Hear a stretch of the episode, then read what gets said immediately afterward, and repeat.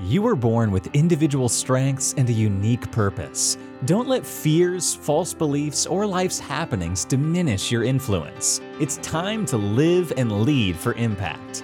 Host Kirsten Ross, expert of transformation, will help you defeat the drama and overcome the trauma that can stop you in your tracks. You'll gain focus, find confidence, and take bold action. Unleash passionate, purposeful you. Let's go.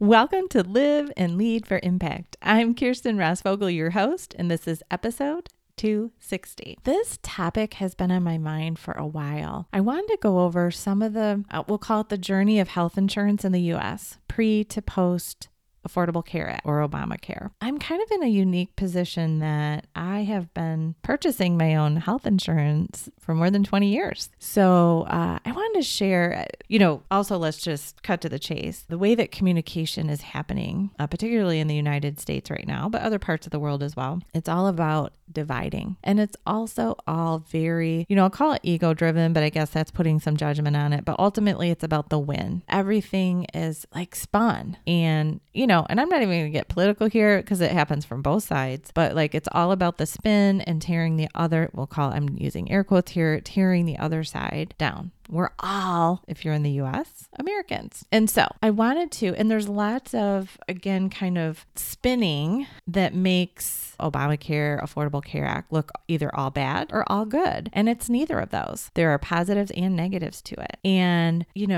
if you've heard me talk about process improvement, you've absolutely heard me talk about a key element of process improvement is implementing something, like doing your best. But it's never going to be perfect. If you set the bar to, we won't have any snafus or unintended consequences once we implement this, too much pressure, that level of perfectionism will end up with no action. And so the goal is to get everything as good as you can, enter in with unanswered questions that you're not going to be able to answer until the thing is implemented, but then do some review and see where you need to tweak it. And unfortunately, just where we stand right now, there isn't a lot of communication happening that moves towards tweaking, moves towards problem solving. Because again, the message on one side is it's 100% perfection. And then on the other side, it's this is the worst thing that's ever happened on the face of the earth. And so again, if we take a balanced look, as with most things, there are pros and cons, goods and bads, unintended consequences. Some are even intended, or not intended, but anticipated. So anyway, I wanted to share from my unique perspective a bit about what I've seen around health insurance, the good, the bad, and the ugly. So like I said, I've been purchasing my own health insurance for more than 20 years. And I also have a human resource background. So some changes in insurance were happening while I was still in that world working with insurance for employers. So it's kind of a unique perspective that I have. And this is just my personal opinion. I'm not going to use a lot of legalese. It's literally just like, here are my thoughts, experiences, and opinions. But I hope it'll bring a little bit of balance and a realistic perspective versus, again, that I hate this thing, I love this thing. A little bit of both. All right. So prior to the ACA, Affordable Care Act / Obamacare, you could still purchase your own health insurance if you weren't employed. So going way back when I was in human resources, so group insurance would be any, it could be an association, it could be an employer, but it was a whole group, hopefully a large group of people with, you had hopefully a good chunk of people healthy and then some maybe not so healthy. But what insurance companies did was they did use experience rating with groups. So they would look at an employer or an association. Like I actually used to join the Farm Bureau. It was like $50 a year. And then I was able to purchase my health insurance through and get a group plan by joining the Farm Bureau. There were also professional associations that you could join, etc. So back in the day, I just still can't believe that I'm old enough to say back in the day and have them mean it. But it was best if you could join some kind of group because now the experience rating was based on all the health and birth dates and all of that of all the people in the group instead of just you. And particularly if one individual had a lot of health issues, it could be tougher. So the cost of the group insurance was based on the experience rating of the entire group. If you were self-insured, it was great to be able to find a group to join like an association, and then purchase your insurance through that group. And then really you had the same kinds of insurance that you would if you were employed by someone and, you know, had employer health insurance. So, and back then you could, for a reasonable amount, if you were, again, part of a group, get good coverage that included prescription coverage and everything. Now, back in the day, so I'm talking the back in the 1990s, if you weren't part of a group, getting just personal coverage on your own, one, it was based on only your personal experience rating. So they would literally, you know, take a look at what doctor's appointments you'd had and things like that. And also a lot of, or maybe even all, again, this is based on my personal experience, but I never found a personal plan that was affordable, at least, that would include prescription coverage. But again, once I found the Farm Bureau for $50 a year, now I got prescription coverage and all of that. And back then, deductibles were low and you usually had copays. So like a prescription might be $10 out of pocket, and in going to the doctor might be $20 or $30 or something like that. And then for the bigger things, there'd be, you know, maybe a $500 or $1,000 deductible. But in the meantime, at least a lot of your other stuff, you only had the copays. That was great that I was able to do the group experience ratings and get good coverage. Now, what would happen is if an individual back then did have some health issues and they were purchasing their own insurance, what would happen is insurance companies could just drop you. They would say, you know, kind of like car, you know, auto insurance is able to do this. So if you have too many tickets or accidents or that kind of thing, they just dump you. They say, well, you've given us all these premiums, but you're costing us too much, so we're dumping you. Well, insurance companies used to be able to do the same thing. So if someone paid, you know, they could pay for 20 years for their health insurance, but then if they started being unhealthy for whatever reason, the insurance company could dump them. And then back then, Blue Cross Blue Shield, at least in Michigan, was called the insurer of last resort. And so they had to take you, but they could charge exorbitant amounts. And so often it was prohibitive, like cost prohibitive, for someone to be able to buy the insurance. It could be $3,000, $4,000, $5,000, I don't know, a lot of money per month to get coverage. So that was one of the negatives pre-ACA was that insurance companies, and then, you know, again, if you have been through anything similar or know someone who's been through something similar with auto insurance, you know, you have to pay more, or some people just say, well, I'm not even going to drive for a while until some of these points get off my license, and then I can find affordable insurance. But the thing is, when we're talking about the human body, it's a little different. So that was how it was kind of back in the day. Another thing that changed with ACA. Another thing was pre-existing conditions. So there was a pre-existing condition clause, and even way back when, moving from employer to employer. So sometimes you would have an employee who, if they had some kind of long-term illness or challenging illness, they could be stuck with an employer because the pre-existing condition clause would say, like, if you get new insurance, and again, this was even way back in the early 1990s and before, that pre-existing condition clause was even moving from employer to employer. So if you wanted to switch jobs or get a promotion or make more money, but you had a pre-existing condition, you might not want to move because you might have to wait 3, 6, 12 months before anything related to that illness would be covered. So it was a challenge. Now, as a individual purchasing health insurance, until now, that changed, like at least in Michigan, in like the early to mid 1990s. So now all of a sudden employees could move from employer to employer, and there would not be a pre-existing condition clause that would preclude them from moving because they would immediately get coverage even for anything pertaining to that illness. But as an individual before the ACA, if you had a pre-existing condition, those clauses still existed. So if you were with an insurance company who then decided, hey, you're costing us too much money, we're going to boot you off, well, that switch to another health insurance company was a big deal because now you might have a waiting period before any of your treatments would be covered. That's a big deal. So like I was saying, Blue Cross Blue Shield was the insurer of last resort. And so one, you wouldn't want to get into a circumstance where you'd be paying all that money. But two, you might have that pre-existing condition clause where you're paying all that money, but they're not covering any of your treatments for that health condition until you meet the timeline, you know, whether it's 3, 6, 12 months, whatever it was. I personally, as a result, always stayed on Blue Cross Blue Shield anyway, because I just thought, well, at least I'm with this same insurance company, and if something happens, I'm already here. So, it was a little bit more expensive to be on with them, even though we luckily didn't have health challenges or anything like that, and I was in the group insurance. But that way, I felt a little more comfortable that I wouldn't have a pre-existing condition wait period if for some reason I got booted off and insurance and had to move. So one good thing that happened with the ACA was that the pre-existing condition clauses went away. So that's a good thing for people insured. And there are lots of things. I mean, it could be a car accident that's not your fault. I mean, there are lots of things, because I know sometimes people say, well, people make decisions that create health challenges. Well, lots of health issues can happen to people that are not at all related to their personal choices. So this is a good thing that came out of the ACA. Let me backtrack and say I wasn't so excited about the fact that that group and experience rating went away. So there was no way to join any longer any kind of association or anything like that as a personal purchaser to get a cheaper rate, because now it was just based on your birth date period.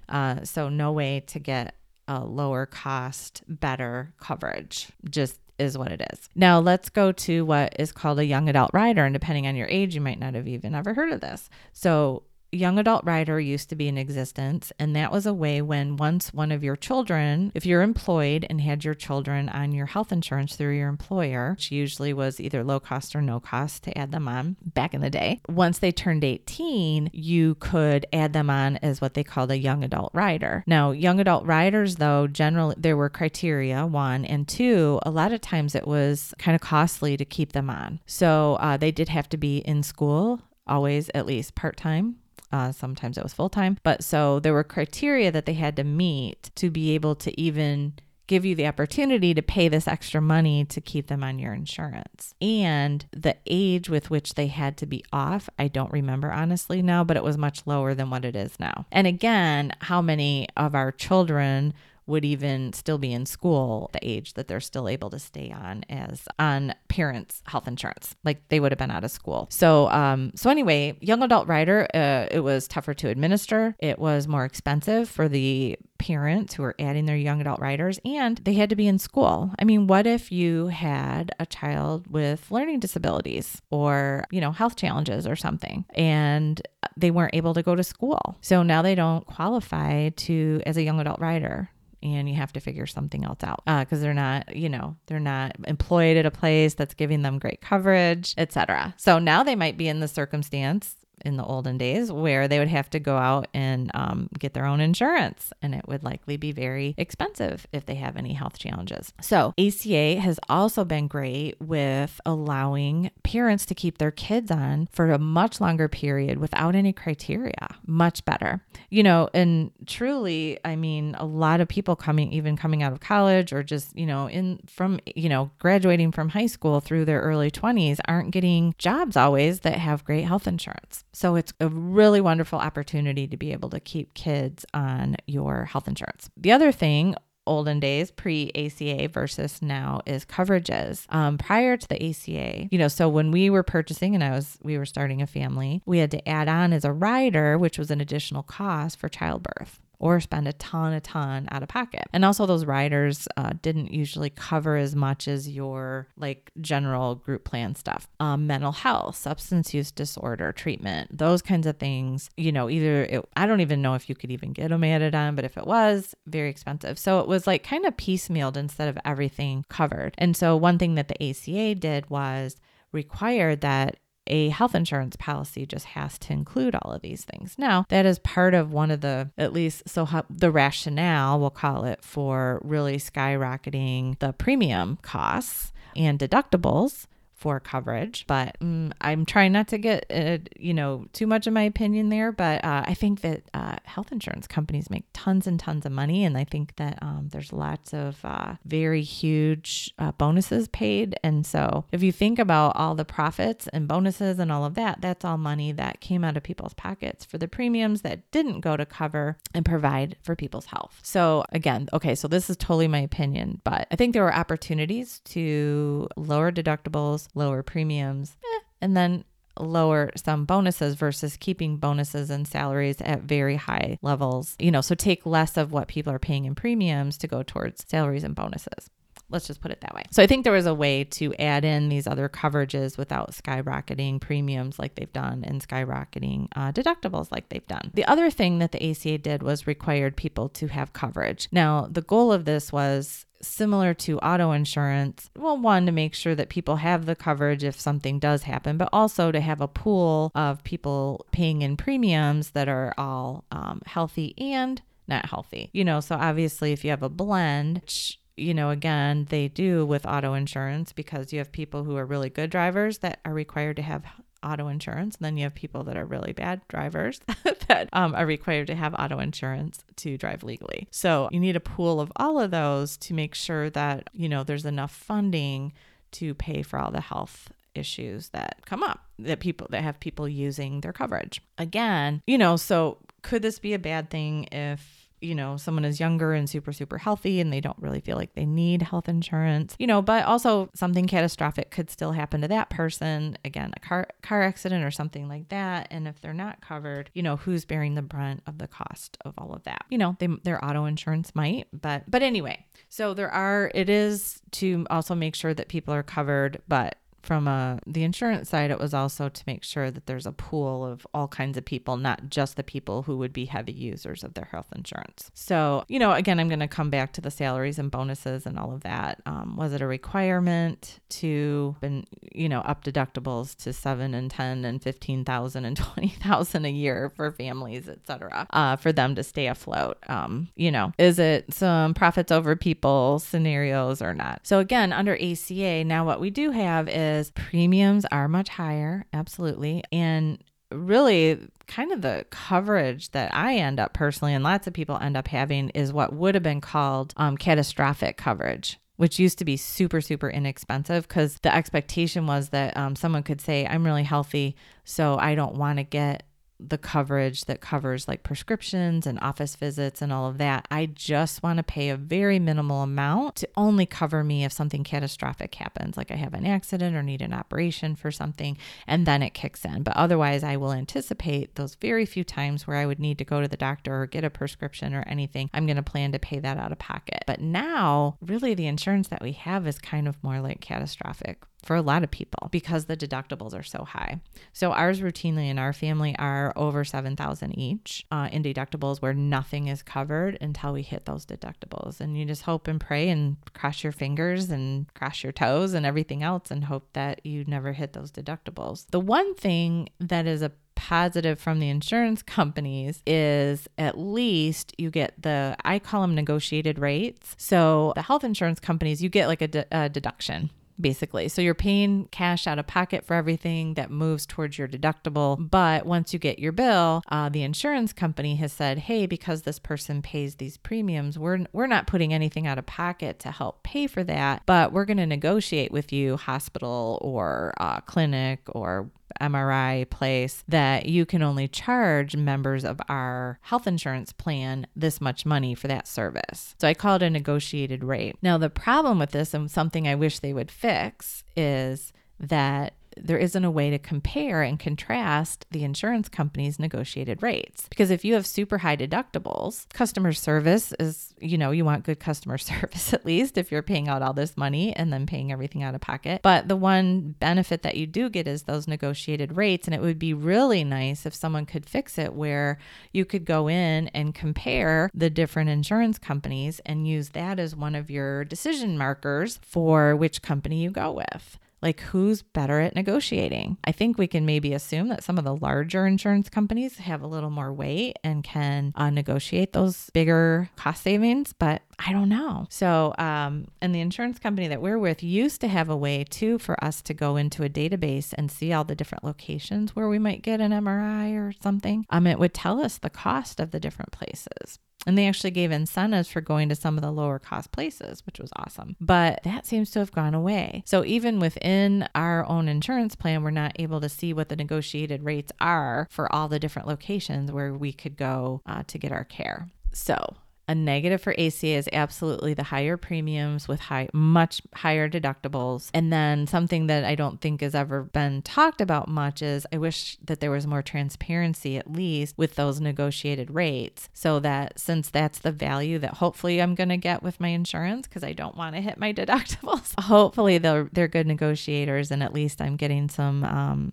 good discounts compared with the other insurance companies that I didn't choose. I know I'm kind of talking about a lot of different things here, so I'm hoping that it's making sense, but so let me do a recap. So in terms of group experience rating and personal experience rating, I'm going to say I wish that they would do some tweaks to the ACA that as a person purchasing your own insurance, that there was still a way to do some kind of group pay insurance so that you could get similar rates to what employers are getting for your insurance. I wish there was a way, but again, they're not doing the group experience rating like they used to anyway, but I still think that the rates that employers are paying like as a group are better than what individuals can get. So I wish there was still a way for individuals to access that savings somehow. For the pre-existing conditions, this one goes absolutely into the plus side of the ACA because now even as an individual purchaser, if I do switch, and if anyone switches insurance companies, there isn't a waiting period before they cover any pre-existing conditions. And keep in mind that they can define anything as a pre-existing condition. I remember when my kids were little and we were looking at switching insurance companies and one of them had an ear infection. And I'm like, does this mean that an ear infection that happens in a month wouldn't be covered? I'm really happy that that has gone away because it gives the flexibility to move insurance companies. And also, of course, prior to the ACA, the doing away with pre-existing conditions for people moving employer to employer was a good move. ACA gets a plus sign for doing away with young adult rider plans and just allowing children to stay on parents' insurance into their mid-20s without specific criteria. So I think that's a huge win, again, especially when it's been so tough to get insurance and it's so expensive and lots of people in their late teens, early 20s don't have access to really good coverage that would be affordable. And so I think that's a huge benefit that the ACA has given us. Coverages requiring that childbirth, mental health, substance use, all of those kinds of things are just part of a coverage and it's not a rider, it's not an add-on, it's not something where you like, oh shoot, now I need it and it's not part of my coverage. I think that's a really good important part of the ACA. Again, I wish that the increased cost that the insurance companies were able to rationalize because of adding those things. I wish that we could take another look at that as a country and make sure that there isn't price gouging, etc. You know, or is there a way to not add childbirth to a male's plan, you know, just in terms of cost? Are there some things where they could, you know, again, I just feel like the rationale was there and they might have done a deep dive on this in government. I don't know, but I feel like that is a missed opportunity to just make sure that there isn't price gouging happening as a result of them having to provide all the coverages under one plan. Requiring everyone to have the coverage, I think, is good. Again, similar to if you are going to drive a car, you need coverage in case something happens. And I mean, these are our bodies and we need coverage. I mean, it's a whole nother topic to talk, you know, just government provided healthcare, et cetera. So I won't get into that. But I do think that we want to make sure that we can take good care of our bodies, that we're making good choices about our bodies, and that we have access to good healthcare, which I think a lot of people don't in this country right now just because of the cost, unfortunately. But so required, you know, I'll say required access. Like I think everyone should have access to quality healthcare. And then deductibles are a negative under the ACA, absolutely. But again, I would love it if someone would look at, is there price gouging happening? Is that a requirement for the deductibles to be so high while the premiums are so high? You know, yes, the government does provide some subsidies at certain income levels so that you're not paying as high of a premium, but still those deductibles are generally quite high. And, you know, could we just do something to lower the premiums and lower the deductibles? I would love to see that. Negotiated rates, I would love that to be more transparent since that's one of the key benefits that you get when deductibles are so high is getting that discount. I wish that someone in government would take that on and make that more transparent. If I choose this health insurance, how much am I paying for this medicine? You know, we get to look up and see which doctors take the coverage, but under the plan and the type and all of that and the company, I would love to see what the charges would be. under different, and be able to compare and contrast that. So, and then overall, you know, I've seen some things recently which kind of inspired me to do this about, you know, some of the health insurance companies just making huge profits. And I believe in capitalism. I believe in, you know, I'm a business owner myself and have been for, you know, over 20 years. I believe in profits. I believe in capitalism, but I think that humans will pay a lot to try to save their lives or have a quality of life. And is there, or should there be, a limit to the profits that companies can gain from someone who's just trying to do that by gaining access to quality healthcare in a country that is, you know, supposed to be one of the best? So that gets a little political, but I do believe that, you know, humans, I think it's a basic human right to have access to quality care. And I don't think that dollars should stand in the way of that. So that is my summary. I know this has been a little bit different than my normal podcast, but it's just been top of mind for a long time. And I do think that I have that unique, I have more that I could share on it about what I saw, because I actually worked in healthcare. So, and the power that the insurance companies have, but that's a topic for another day, or contact me and we can have a fun conversation. So thanks for listening. I hope it was helpful. Reach out with questions, comments. You can grab a spot on my calendar by going to myimpactacademy.com/call. I'd love to have a chat about this topic or any other around leadership or business. Also, if you haven't joined My Impact Academy, I encourage you to do that. You can go to myimpactacademy.com/join. You will find a wealth of resources there, audio, video, PDF download, and also you get time with me every other week live online. So get out there, make your bigger, bolder impact. I feel like this topic is part of an impact that I can help make, but I hope that you have an amazing rest of your day, and thanks for listening.